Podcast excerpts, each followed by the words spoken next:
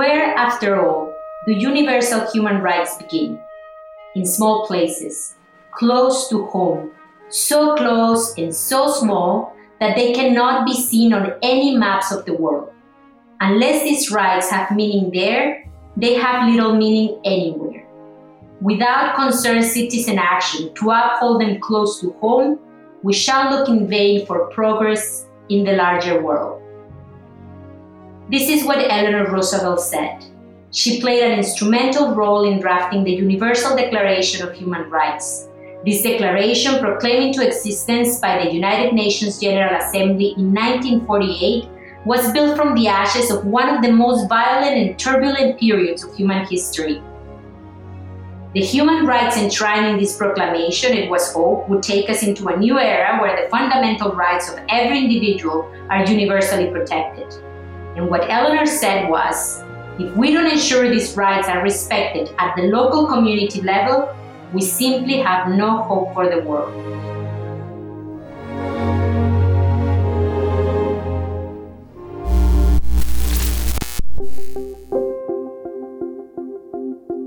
Sadly, those who are protecting and defending these rights, the community leaders, the journalists, the lawyers who peacefully work for the promotion of civil and political rights, such as the freedom of expression, protection of the environment, gender equality, and women's rights, are in great danger. They live under the constant threat of abuse, violence, and even murder. According to Frontline Defenders, last year, more than 300 human rights defenders in 31 countries were killed. 2/3 of the total killings took place in Latin America, where impunity from prosecution is the norm. This is the faces of assassination from the Global Initiative Against Transnational Organized Crime. I am Siria Gastelum Felix, the Resilience Director at the GI.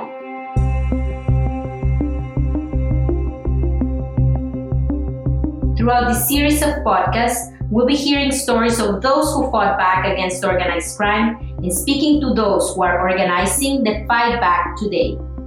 And crucially, we will discuss how you can play a part in tackling this important issue by joining the Global Initiative's Assassination Witness campaign. Joining me in the podcast today is Michelle Foley, Memorial Project Coordinator with Frontline Defenders; Juan Pappier, America's researcher with the organization Human Rights Watch; and Maureen Mayer, the Vice President for Programs and Director for Mexico and Migrant Rights at the Washington Office on Latin America. Welcome everyone to the Faces of Assassination. Michelle Foley from Frontline Defenders, if I could start with you. Who are human rights defenders? Why are they at risk of being targeted by organized crime?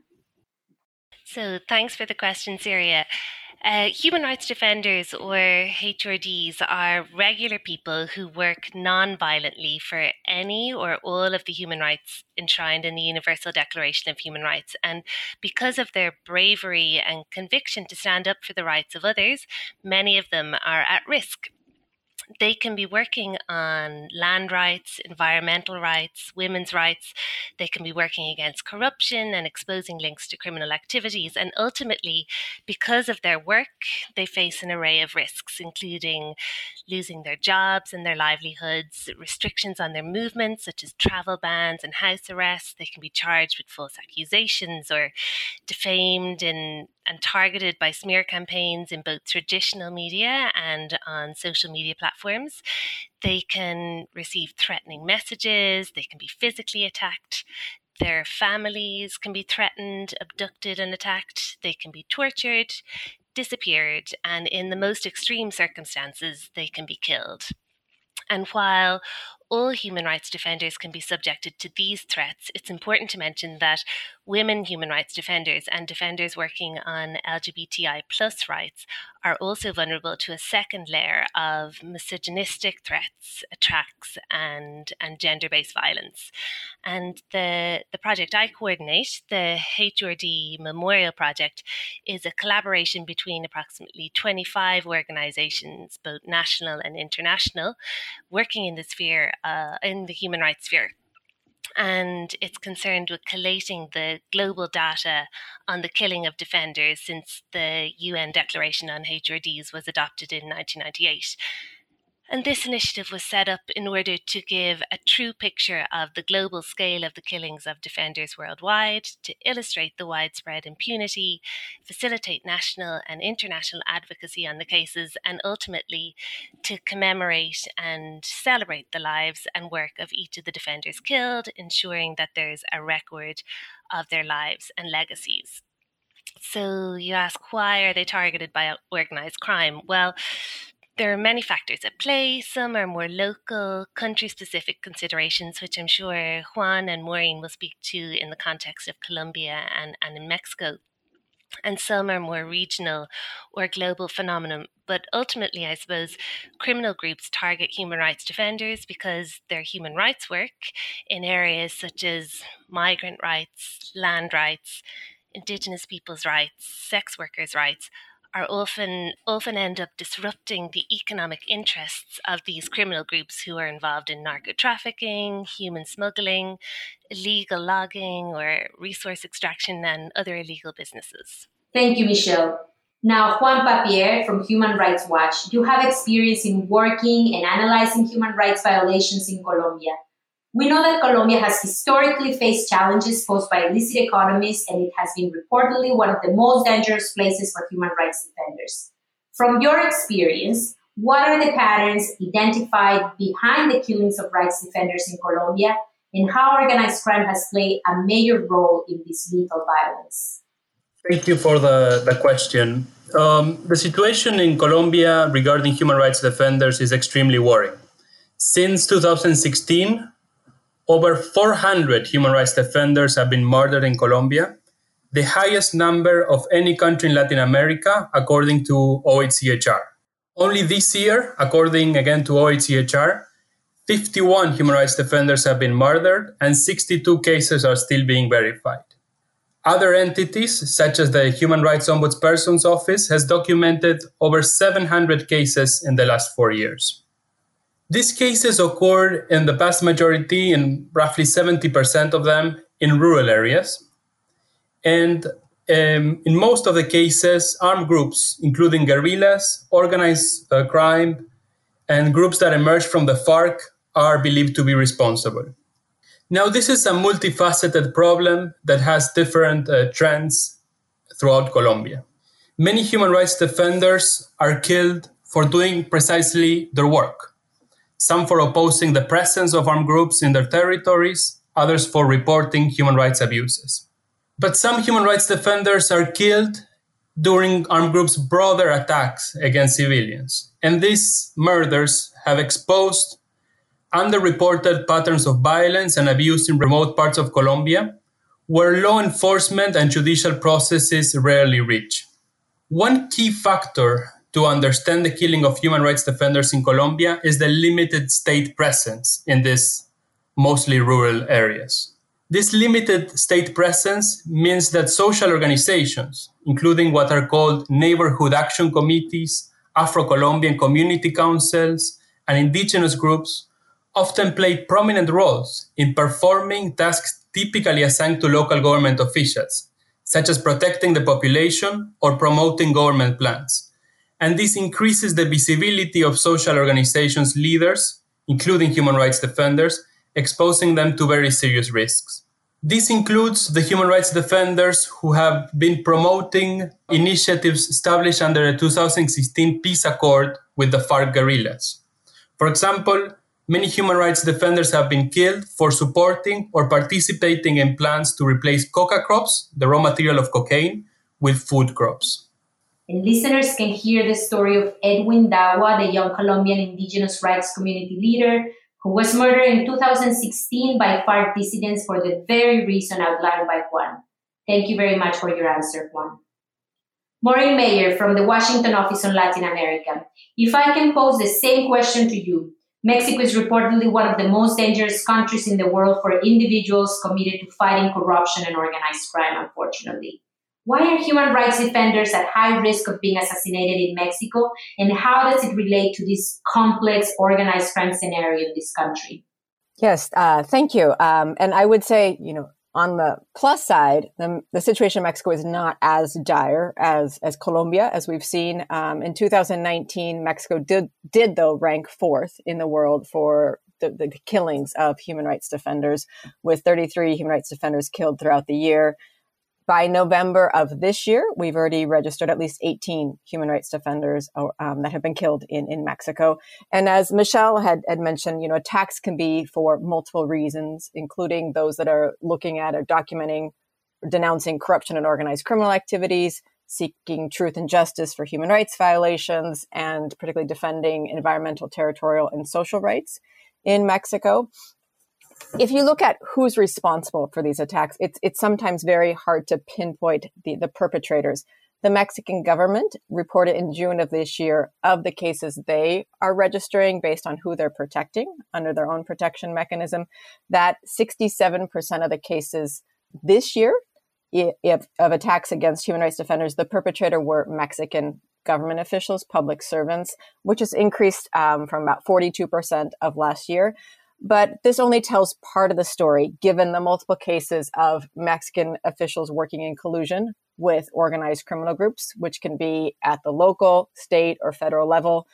I think this dynamic has been very clear even recently if you look at the number of cases that are being investigated by U.S. officials of top Mexican security officials or former governors or attorney generals that are being investigated for their links to organized crime. And so I think there's certainly that level of the gray area of how many of these cases the perpetrators are just public servants, organized criminal groups or others, or how much you see that blurring of the lines. I would say, though, that there are certain types of defenders that are at particular risk in Mexico. As I mentioned, environmental activists are probably at the top of that list. These are individuals that are openly opposing large-scale development projects and the illegal exploitation of natural resources, which made up about half of the human rights defenders who were killed last year, were individuals involved in these activities. This is linked again to organized criminal groups who have also sought to expand their illicit activities beyond drug trafficking to the production and sale of natural resources, particularly as a means to exert territorial control over parts of Mexico, and obviously for profit. There's a few cases that really illustrate that this year. In January, the environmental activist Homero Gomez Gonzalez, who worked for one of the butterfly reserves in Michoacán, was killed with signs of torture. And I think it's believed that his killing was likely linked to his activity to combat illegal logging in the state of Michoacán, also linked to organized criminal activities in that state. Just 4 days after his death, another conservationist that worked with him was also found killed. Another category of individuals that are at risk are migrant shelter staff. I think in particular because migrant shelters protect migrants themselves from kidnapping and other activities by organized criminal groups who extort migrants for profit, who seek to prey upon this population. So oftentimes, organized criminal groups see migrant shelters and their staff as impacting their profit because they are working to protect this population. The migrant shelter in northern Mexico in Saltillo, for example, has actually had at least 50 different security incidents in recent years. Some of them would appear linked to organized criminal activity. I think the last category that's important to highlight are family members of disappeared persons in Mexico who are defending their rights for truth and justice. Many family members have organized into collectives of families searching for justice for their loved ones, but also for other cases. And they are also at extreme risk because many times these collectives of family members search for their loved ones on their own. They're out in the field. They're out in territories that are controlled by organized criminal groups. They're digging through areas that are uncovering things that some people might not want to see uncovered. And they carry out oftentimes their own investigations into what happened to their loved ones because the Mexican government has failed to act in these cases. And this work can be very deadly. In 2017, Miriam Rodriguez, who represented over 600 families of disappearance victims in the northern state of Tamaulipas, and became a defender herself after her daughter had been kidnapped and killed by the Zetas, one of Mexico's criminal organizations, and she was shot down in front of her house. So I think there's a real risk in this category because of the risk the families themselves are taking out of desperation to know what happened to their loved ones. Thank you, Maureen. Michelle, you wanted to respond? I just wanted to echo what Maureen was saying in relation to the sectors of human rights defense that are particularly affected.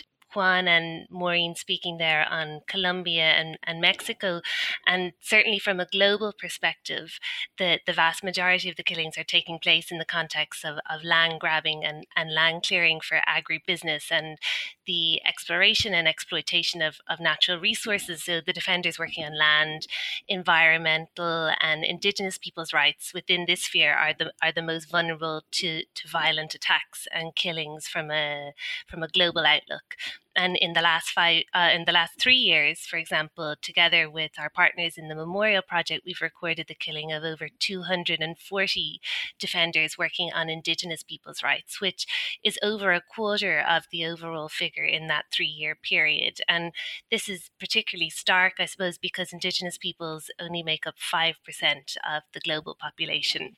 Similarly, Maureen was speaking about migrant rights, and it's definitely something that we would see both through the migration routes through Latin America and also those working along the North African coastline and the Southern European coastline. They're extremely vulnerable to threats and attacks, as there are massive economic interests tied to human migration, which by and large is controlled by criminal groups and transnational gangs. And then I just wanted to make mention of sex worker rights defenders who conduct workshops and individual trainings for sex worker colleagues on human rights, labor rights, sexual health, and also respond to emergencies when sex workers are attacked or abused, and they're also vulnerable. In San Salvador, the capital of El Salvador, for example, these defenders are working in areas controlled by rival gangs and people whose work necessitates that they cross between gang territories, such as taxi drivers and delivery drivers, and defenders working to support sex workers are regularly threatened and attacked, and in some cases murdered by gangs for allegedly transferring information to rivals or undermining one group's sovereignty in a particular area. And lastly, I suppose it's also worth noting that defenders are often killed by hired assassins from criminal gangs. So while some of these criminals may not be the intellectual authors of the killings, they carry out the assassinations for monetary gain, which we assume further finances their criminal activities, as was the case of the journalist and human rights defender Daphne Aruana Galizia in Malta in 2017. And the criminals involved allegedly received €150,000 for carrying out the assassination. Thank you, Michelle. Juan and Maureen, in both Colombia and Mexico, drug trafficking and the exploitation of natural resources have been main drivers of violence. Has COVID-19 impacted the situation for human rights defenders in Colombia and Mexico? And would you attribute this impact to the activity of organized crime? Juan, if I can start with you in Colombia. There are some reports that indicate that the number of human rights defenders killed in Colombia has increased this year. We have yet to see whether that is confirmed, for example, by OHCHR, that has the so-called official numbers according to the Colombian government. And we also need to find strong evidence linking this increase to the COVID-19 pandemic. But we do know that armed groups have benefited in many ways from the COVID-19 pandemic. For example, in many areas of the countries, they have imposed their own rules to prevent the spread of the virus. Through pamphlets and WhatsApp messages, they have communicated a wide range of measures, such as curfews, lockdowns, restrictions of movement. And to enforce these rules, they have threatened, killed, and attacked people, including human rights defenders who have reported these rules. One example is Edison Leon Perez, a community leader from Putumayo, who was killed in June this year, just a few days after he sent a letter to local authorities complaining that an armed group known as La Mafia was forcing local residents to organize checkpoints to question and screen people entering the area for the symptoms of COVID-19. Thank you, Juan. And Maureen, have you seen similar trends in Mexico? You know, in Mexico, attacks and threats have continued during the pandemic, and some have been linked to organized crime. I think the most noteworthy case was in June when a feminist organization, Consorcio Oaxaca, found a bag of animal remains outside their office with a death threat to the organization and to journalist Soledad Jarquin that was allegedly attributed to the New Generation Jalisco cartel, drug trafficking organization. And in that case, the threat was believed to have been linked to the work they're doing for justice for the femicide of Soledad's daughter back in 2018. And just to highlight, this sort of points to something that Michelle was talking about, is that in cases including, you know, women's rights defenders, or those that are looking for justice for femicide cases, so, you know, women that are killed for gender reasons, there's a lot of risk involved because oftentimes, aggressors can be linked to organized criminal groups, are members of these organizations. And so the implications for both the families of the victims and organizations working to defend the cases can be actually much more risky, because you have that organized criminal element behind you that leads to threats. Or we've seen in cases, and there's a very noteworthy case of Marisela Escobedo in northern Mexico in the state of Chihuahua, who really pushed for the investigation of her daughter, who was killed by her boyfriend, who was working for a criminal organization, who also then suffered repercussions herself and security risks that eventually led to her murder because of who the perpetrators are in these cases. Now, going back to the pandemic, I think what we have seen beyond ongoing attacks, and thankfully not very many registered deaths of human rights defenders in the recent months, is how much the pandemic has impacted their ability to work in Mexico. And I think, what Juan was saying about limiting of movement, that has been the case in Mexico. Some states have imposed different curfews and restrictions that certainly impact how human rights defenders can document cases. Who has been probably more at risk in Mexico, actually healthcare workers, so people defending the right to health, because of the backlash they've experienced in the context of the pandemic, oftentimes blamed themselves for, bringing the pandemic to Mexico or infecting others. And I think the last is, it's really important to look at how the pandemic has impacted the government's willingness or ability to protect individuals. We have seen at least a few cases where Mexican government officials have withdrawn protection measures. There's a case in Yucatan, a women's rights defender, Clemencia Salas, had some of her protection measures withdrawn because the government argued that they needed those police resources to respond to COVID and not to protect her.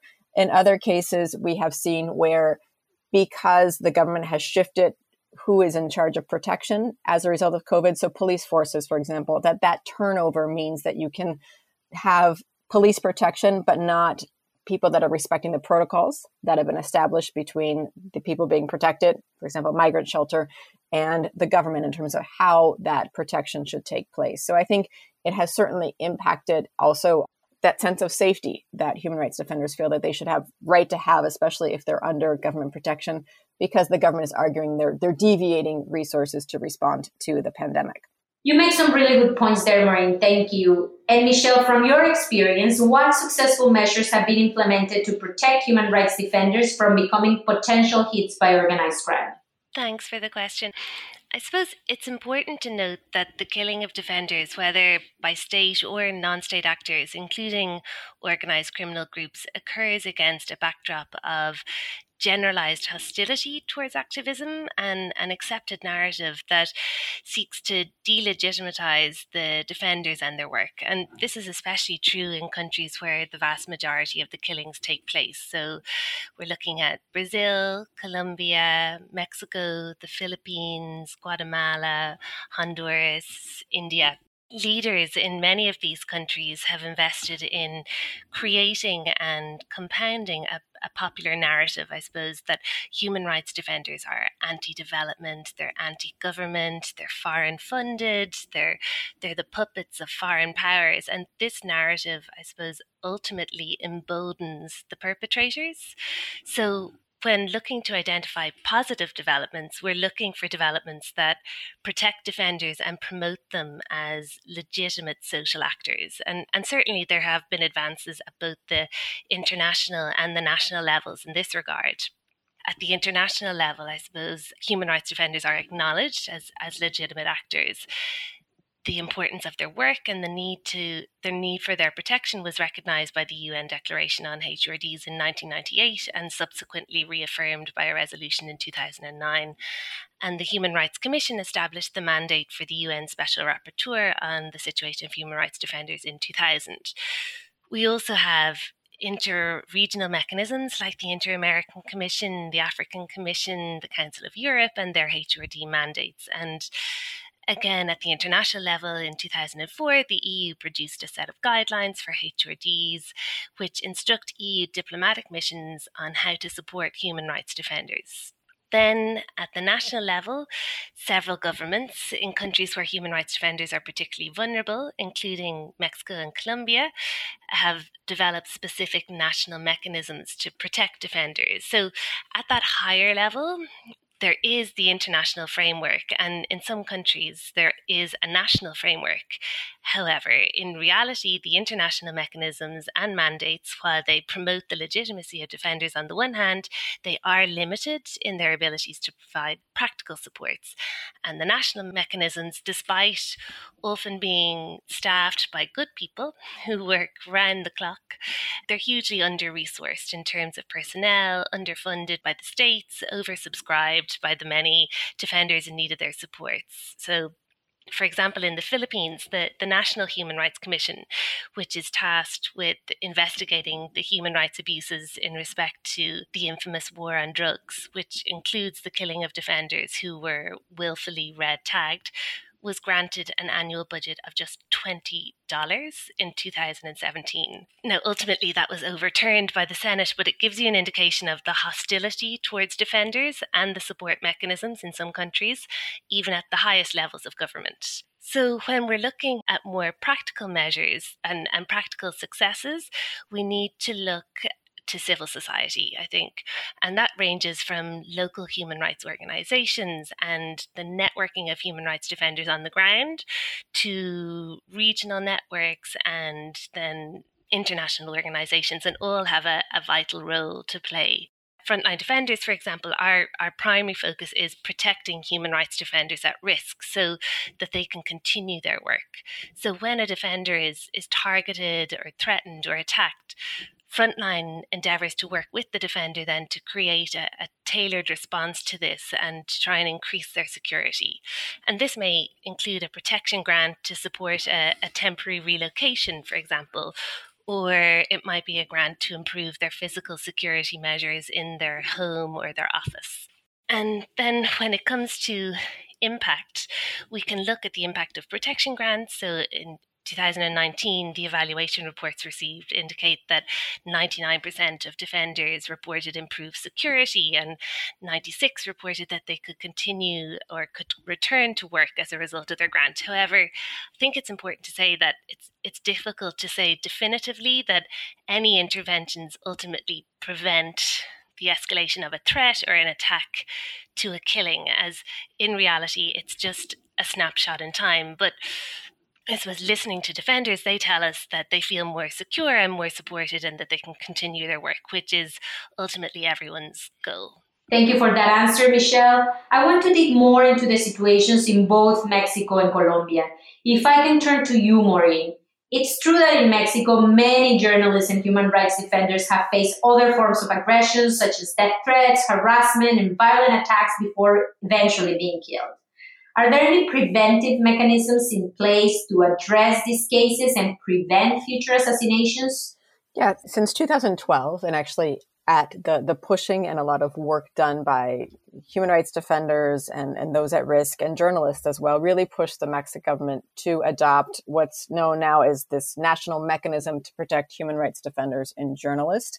So it is a federal agency under the Minister of the Interior responsible for providing protection measures to individuals at risk. That this could include security cameras, bulletproof vests, bodyguards for at-risk individuals, sometimes relocation, so funding to relocate individuals within the country. And what we have seen in these 8 years since it's been in place is the mechanism has certainly likely saved many lives, but it continues to be plagued with a lack of human and financial resources that have limited its ability and its capacity to do its job and do it well. I think what Michelle just alluded to of this lack of resources really has hindered Mexico's efforts to provide adequate protection to people at risk. I would just say some quick examples on that. Since 2014, the mechanism has had about 36 staff members. And at the time, they were overseeing the protection of around 100 journalists and human rights defenders. The Mexican government still has the same number of staff working in the mechanism today, even though they have now 1,300 beneficiaries. So you have multiple times the number of people under protection, but the same number of staff trying to administer those protection measures. What that means is that oftentimes risk analysis are not done in a timely manner, or they're not updated when they should. So there's a lot, I think, of just the human capacity really isn't there to provide the protection that's needed. And the other is just obviously financial resources. The Mexican government in multiple occasions have faced budget cuts to the mechanism. The fund that's for protection measures themselves runs out before the end of the year. And I think in the most dramatic measure in October of this year, the López Obrador administration, current Mexican government, actually eliminated one of the funds, the fund that was meant to provide protection for human rights defenders in this big elimination of over 100 sort of trust funds that the government administered, which means now it's not clear how the Mexican government is going to come up with the money just for those basic parts of protecting people at risk. And this means, you know, lack of more staff for the mechanism, but also basics like when defender that's at risk, if their equipment breaks, the security camera breaks, it can take months for it to be replaced, if it's ever replaced at all. Or that if some bodyguard has been withdrawn, sometimes it can take a long time for that person to be replaced. So it's really putting a lot of risk for defenders. And I think just sort of as a reflection of what that looks like, it's also shown that between 2016 and 2018, so just where we have good data, 56 journalists had attacks, even though they were under protection. And the other is these mechanisms are not sufficient. At least 7 human rights defenders and journalists have actually been killed, even though they were under protection mechanism, including, unfortunately, also some of these defenders' bodyguards. So people that were meant to protect them have also been at risk. So I think it shows that the mechanism is important, but it's certainly not, one, it's not sufficient to protect people, and two, even the measures that they have are not being adequately implemented. Thank you, Maureen and Juan. In the case of Colombia, you mentioned the 2016 peace agreement between the Colombian government and the FARC. The 2016 peace agreement had provisions that addressed illegal economies and protected human rights defenders. So, Juan, how do you see the implementation state of the agreement and what measures have been put in place by the government to protect human rights defenders in Colombia? Government authorities in Colombia have in recent years established what I would say is a very complex web of plans, policies, and laws to protect human rights defenders and prevent abuses against them. Some of these plans are established under the 2016 peace accord with the FARC. But overall, the implementation of these policies has been pro forma, has been overly militarized, has normally been unsubstantive, and has led to very, very limited impact in the ground. To its credit, the National Protection Unit, a unit established in 2011 to protect people at risk, has granted individual protection measures to hundreds of human rights defenders in Colombia, providing cell phones, bulletproof vests, and bodyguards to many of them. But the unit faces serious budgetary constraints, and other plans, other more collective and comprehensive plans to protect human rights defenders in Colombia have faced very, very serious shortcomings. For example, the government announced in 2018 a plan to protect entire communities and rights groups at risk, but this plan has not been implemented. None of the pilot programs for this plan have been put in place as of now. Similarly, 2019 plan to protect civilians, including human rights defenders, who participates in plan to replace coca crops with food, has never been implemented. There is also a plan, a 2019 program to protect human rights defenders and other community leaders in what are termed neighborhood action committees. but the progress has been very, very limited.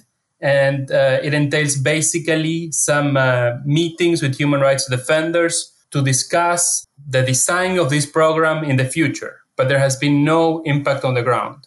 Overall, I would say that the plans to protect human rights defenders have relied too heavily on granting cell phones, granting bulletproof vests, but other plans to protect entire communities have been implemented in a very slow and inefficient way throughout Colombia. Thank you. And it's interesting. And I think at the moment we can draw two conclusions in relation to what needs to be done to increase protection of human rights defenders. One, obviously, is the allocation of resources. And secondly, the development of plans that address the root causes of this violence. Michelle, in your experience as a program coordinator and as an advocate, what do you think can and should be done to protect these people? Ultimately, the duty to protect human rights defenders lies with states. So first and foremost, states need to publicly recognize the legitimacy of human rights defenders and their work. And in recent years, we've seen a rise of strongman politics. We've got Trump in the US, Bolsonaro in Brazil, Modi in India, Erdogan in Turkey, Putin in Russia, and all are attacking human rights defenders as anti-state and anti-development. And as I mentioned previously, this narrative really emboldens perpetrators. We've also seen a rise in hypercapitalism and an ever-growing demand for natural resources, which pits the human rights defenders working on issues such as environmental rights and land rights and indigenous people's rights against powerful economic interests, both legitimate and criminal enterprises. And coupled with this, we've seen the recent Mercosur deal, the trade deal struck between the Mercosur countries and the EU, which, if and when it comes into being, will inevitably increase the demand from EU consumers on Mercosur goods, and which can only lead to further destruction in the Amazon and further conflicts with indigenous peoples and ultimately further attacks and killings of indigenous rights defenders. So firstly, I suppose states just need to clean up their act. They need to regularly and publicly acknowledge defenders and the value of their work. They need to investigate the crimes against defenders, particularly the killings, and end the impunity, because as we've acknowledged, the levels of impunity are so high that perpetrators can almost be guaranteed to escape justice at this stage. And where national protection mechanisms exist, they need to be properly funded so that they can become more robust and more effective. And where they don't exist, they need to be introduced. For other actors in the area, foreign embassies on the ground need to act as allies for defenders, especially in countries where the government is completely hostile. The EU embassies already have a set of guidelines, so these need to be actively implemented, and countries that don't have these guidelines need to adopt them. Companies also have a responsibility to respect defenders under the EU guiding principles on business and human rights. So when threats or attacks linked to a company's activities or supply chains are highlighted to them, and these threats or attacks may well be linked to organized crime, companies need to take action in support of defenders, which I suppose too many companies have been too slow to do. And similarly, the international financial institutes, the IFIs, who are financing these companies, and the consumers who are buying the goods, have a responsibility to push for mandatory human rights due diligence in the supply chains. And then lastly, there's a need for more regulation of hate speech, particularly by social media companies. They need to establish a more effective and timely response to requests to take down threatening posts and threatening messages that endanger the lives of defenders. And they need to support defenders' efforts, I suppose, to de-escalate the levels of threat. Thank you, Michelle. And Juan, you already touched upon this a little bit, but regarding public policies and also from a criminal justice perspective, what do you think needs to be done to improve the situation of human rights defenders in Colombia, where it's urgently needed? So in recent years, authorities have passed directives and created specialized units to prosecute killings of human rights defenders in Colombia. And I would say they have achieved significant progress compared to previous periods in Colombian history. There are roughly 60 criminal convictions for cases of killings of human rights defenders since 2016. However, many investigations and prosecutions face very serious hurdles, especially those in regards to the intellectual authors behind these killings. Very, very few of them, perhaps only a handful, have been convicted. And there are serious problems in these investigations and in the capacity of judicial authorities in Colombia that cause these shortcomings. One issue is that there are too few prosecutors, judges, police, and investigators in the mostly rural areas affected by these killings. Another important issue is that the government has failed to create a special team of judges that the government announced in May 2019 to try killings of human rights defenders. This team of judges has never been created. Similarly, the special units in charge of prosecuting killings of human rights defenders have a very limited capacity. Some of them have even faced budget cuts in the last 2 or 3 years. Finally, a very important shortcoming is the lack of support, the lack of coordination, and often the delays from police officers and the military in supporting prosecutors and investigators, for example, when they're visiting crime scenes. This means that oftentimes when the investigators and prosecutors arrive, there is not enough evidence to carry out an investigation in accordance with international standards, and the prospects of achieving justice is very limited. So there's an issue within the criminal justice system in Colombia, and that is a big problem as we see. Thank you for that one. And Maureen, I believe that the Mexican case is somehow similar. What do you think is needed to improve the situation in Mexico? I would divide this into like 3 different areas. One is the protection, another be prevention, and the other is investigation. I think on the protection side of things, there's certainly a need to ensure the funding and staffing for the mechanism. The Undersecretary for Human Rights in Mexico is very good at publicly praising the work of human rights defenders. That's important, but that hasn't yet translated into any other commitment by the Mexican government to really work to improve the mechanism itself. I think one key area is how do you develop mechanisms to protect people at risk in remote areas and areas controlled by organized crime? There was a case, Julian Carrillo Raramuri, like an indigenous human rights defender in Chihuahua who was killed back in October 2018, living in an area with a very strong presence of organized criminal groups. The mechanism staff didn't actually go to his area to do a risk assessment because the risk for them was so great. The response to threats he was facing was so slow that in the end, it wasn't effective and he ended up getting killed.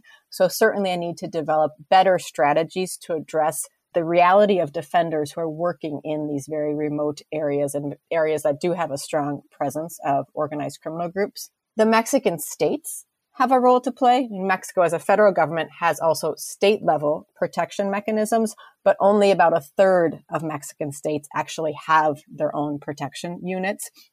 That needs to be stood up. States need to be under pressure themselves of what are you doing to protect your own population. The state of Chihuahua actually has probably the best experience developing a contingency plan to address how do you work to prevent future attacks against human rights defenders and journalists in that state. The UN Office of the High Commissioner for Human Rights has done an assessment of the mechanism on how it could be improved, which particularly focuses on the fact that you need to have comprehensive prevention initiatives. And I think this is the key point because any protection mechanism should be a band-aid to what is the real problem here. And I think both Michelle and Juan have alluded to both government discourse, which is often not helpful and seeks to criminalize human rights defenders. There's actually several cases in Mexico where human rights defenders are being criminally investigated for their work. The current president, López Obrador, has made statements criticizing journalists and human rights defenders in his daily press conference that has led to future threats against individuals. So I think looking at how do you work at the government level to really raise the profile of human rights defenders and recognize their work as critical voices in looking at and providing oversight to government activities and in defending human rights. And the last is the most effective way to prevent future attacks is to investigate and sanction past crimes. And this isn't really happening in Mexico. I think as there's been alluded to, impunity pretty much prevails for most cases. we did a work with Peace Brigades International looking at what has happened with investigations of human rights defenders and journalists, and found that less than 1% of the cases actually led to any conviction, either at the state or federal level in Mexico. In the case of human rights defenders, there is no protocol put in place for prosecutors. And how do you investigate a case involving human rights defenders, which means many times a threat, for example, isn't investigated based on the work that individual was doing. It's just like an isolated case, which then prohibits or inhibits a full investigation to how much that attack that sometimes leads to, in the end, death, could be related to the type of work that person was doing. So there's really a need to have more resources in the prosecution of these cases and to put it as a priority. And I think what we've seen so far is you really have not had that level of commitment by the Mexican government.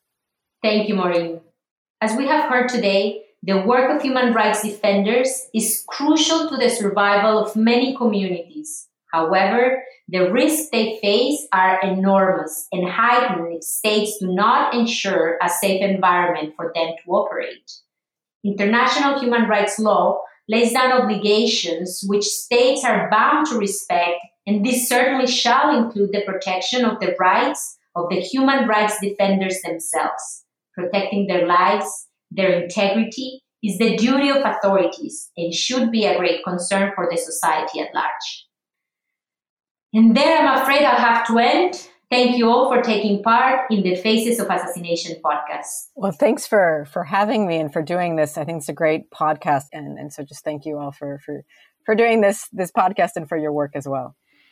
I echo what Maureen said. Thanks for inviting the Memorial Project and Frontline to be part of it.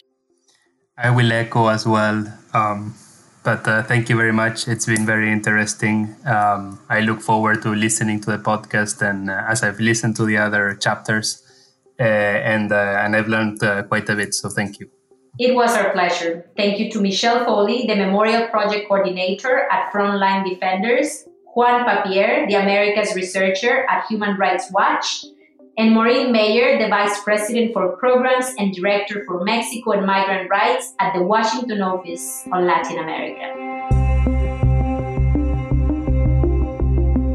That's it for today's episode of the Faces of Assassination podcast from the Global Initiative Against Transnational Organized Crime. Please go to our website, assassination.globalinitiative.net, subscribe to our newsletter and this podcast series. Help us remember the death anniversaries using our hashtag #AssassinationWitness. You can also download a free ebook which profiles 50 victims of assassination who have yet to receive justice. You can hear the story of Edwin Dawa, the young indigenous community leader who was killed for daring to stand up to organized criminal groups. The best tribute you can pay to the courageous people who stood up to crime is to keep their memories alive, and with our collective memory, shine a light into this darkness. This was the Faces of Assassination podcast. I am Siria Gastelum Felix. Thank you for listening.